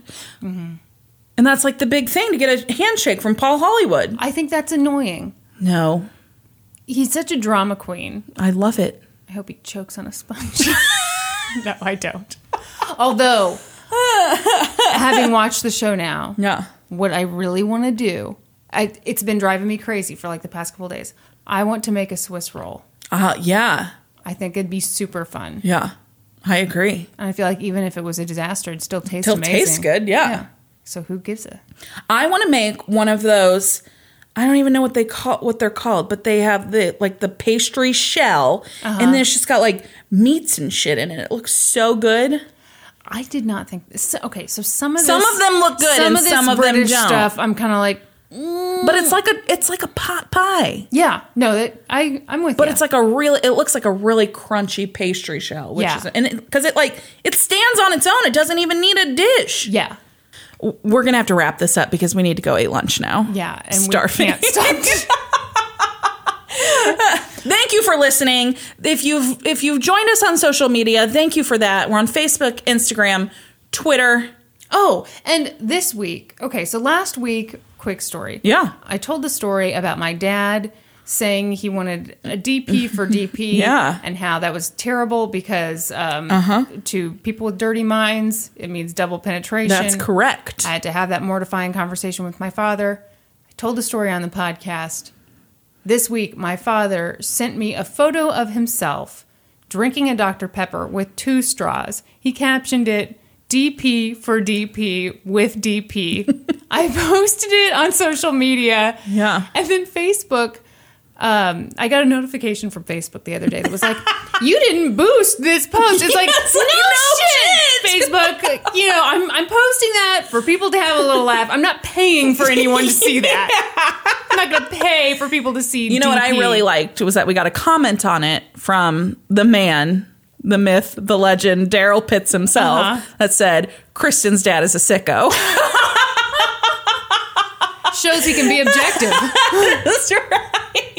So thank you for joining us on social media. If you already have, if you have not yet, head on over to those What are you things? Facebook, Twitter, Instagram. You're missing out on some fun there.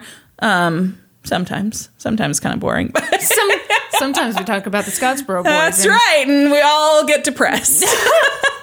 Thank you also to the people who have li- left us a rating and a review on iTunes. Um, We really we really, it. really appreciate that. It's a great metric for us to use to see, you know, how we're growing. So thank you, thank you for that. Please, um, if you've not done that, head on over there, do that for us, and then join us next week. When we'll be experts on two whole new topics. Podcast adjourned. And now for a note about our process. I read a bunch of stuff, then regurgitate it all back up in my very limited vocabulary. And I copy and paste from the best sources on the web, and sometimes Wikipedia. So we owe a huge thank you to the real experts. For this episode, I got my info from famoustrials.com, PBS, and a little from Wikipedia. And I got my info from Texas Monthly, the Chicago Tribune, People Magazine, Encyclopedia.com, and MentalFloss.com. For a full list of our sources, visit lgtcpodcast.com. Any errors are, of course, ours, but please don't take our word for it. Go read their stuff.